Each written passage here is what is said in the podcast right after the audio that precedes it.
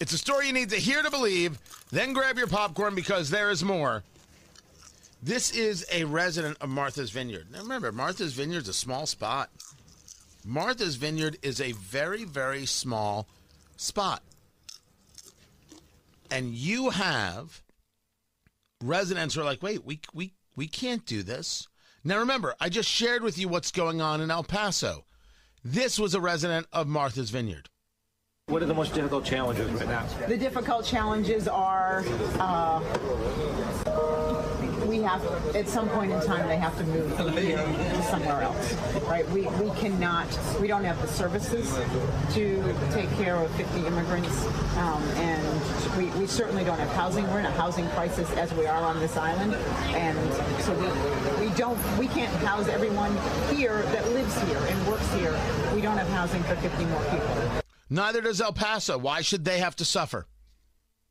El Paso doesn't have it either. Del Rio, Texas doesn't have it either. What makes you so special, Martha's Vineyard? Very NIMBY. You know what NIMBY is, right? Not in my backyard. N I M B Y. Not in my backyard. NIMBY. That's what it is. We're a sanctuary city. We love all. We're not bigots. Wait, you're here? Oh gosh, look at the top. No, I, I I don't have an extra bedroom in my six bedroom house in Martha's Vineyard. I'm uh, I'm sorry. Oh gosh, it's dinner time and and the servants. I, I mean your people. Oh, I mean friends. Uh, oh, uh, uh, and then they wet themselves and they run off. Chuck Todd wants you to know the whole thing is inhumane. And it's all due to treating people as political pawns, leaving some migrants who might have been misled to believe they were going elsewhere, as reported by NPR, on a literal island that doesn't have any infrastructure designed to help them at all. In a word, it's inhumane. And that's why Chuck Todd is getting moved out of NBC and put on to the Peacock. They can't hold the people in El Paso that allegedly has the infrastructure. What are you talking about? It seems to me from this one two punch, the moves of DeSantis and Abbott and Ducey are working. The country is starting to understand how big this issue is. It's not Texas's problem or Arizona's problem or even California's problem, New Mexico's or Florida's problem. It is our problem. And we have unserious people not willing to do anything about it.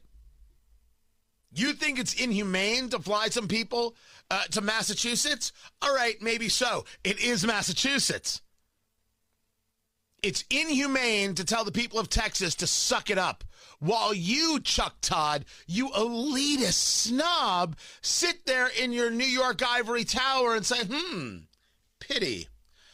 Let's go have lunch, shall we? Ratings. We don't care about ratings. That doesn't matter. I'm Chuck Todd, don't you know? Look at my bank account. Don't need a good haircut, just need this.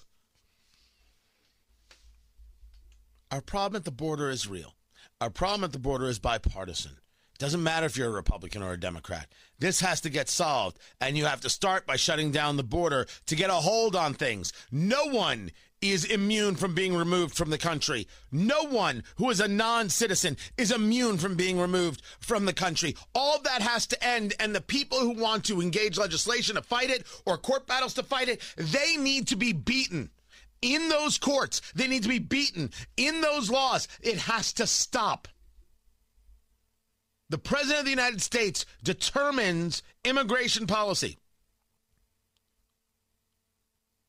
Are you going to work to save the nation or not? And if you're not going to, I don't believe Texas or Florida or Arizona should have to be the people who take the brunt. Let Martha's Vineyard, let DC, let Chicago take the brunt. And I know that means people will end up in Indianapolis.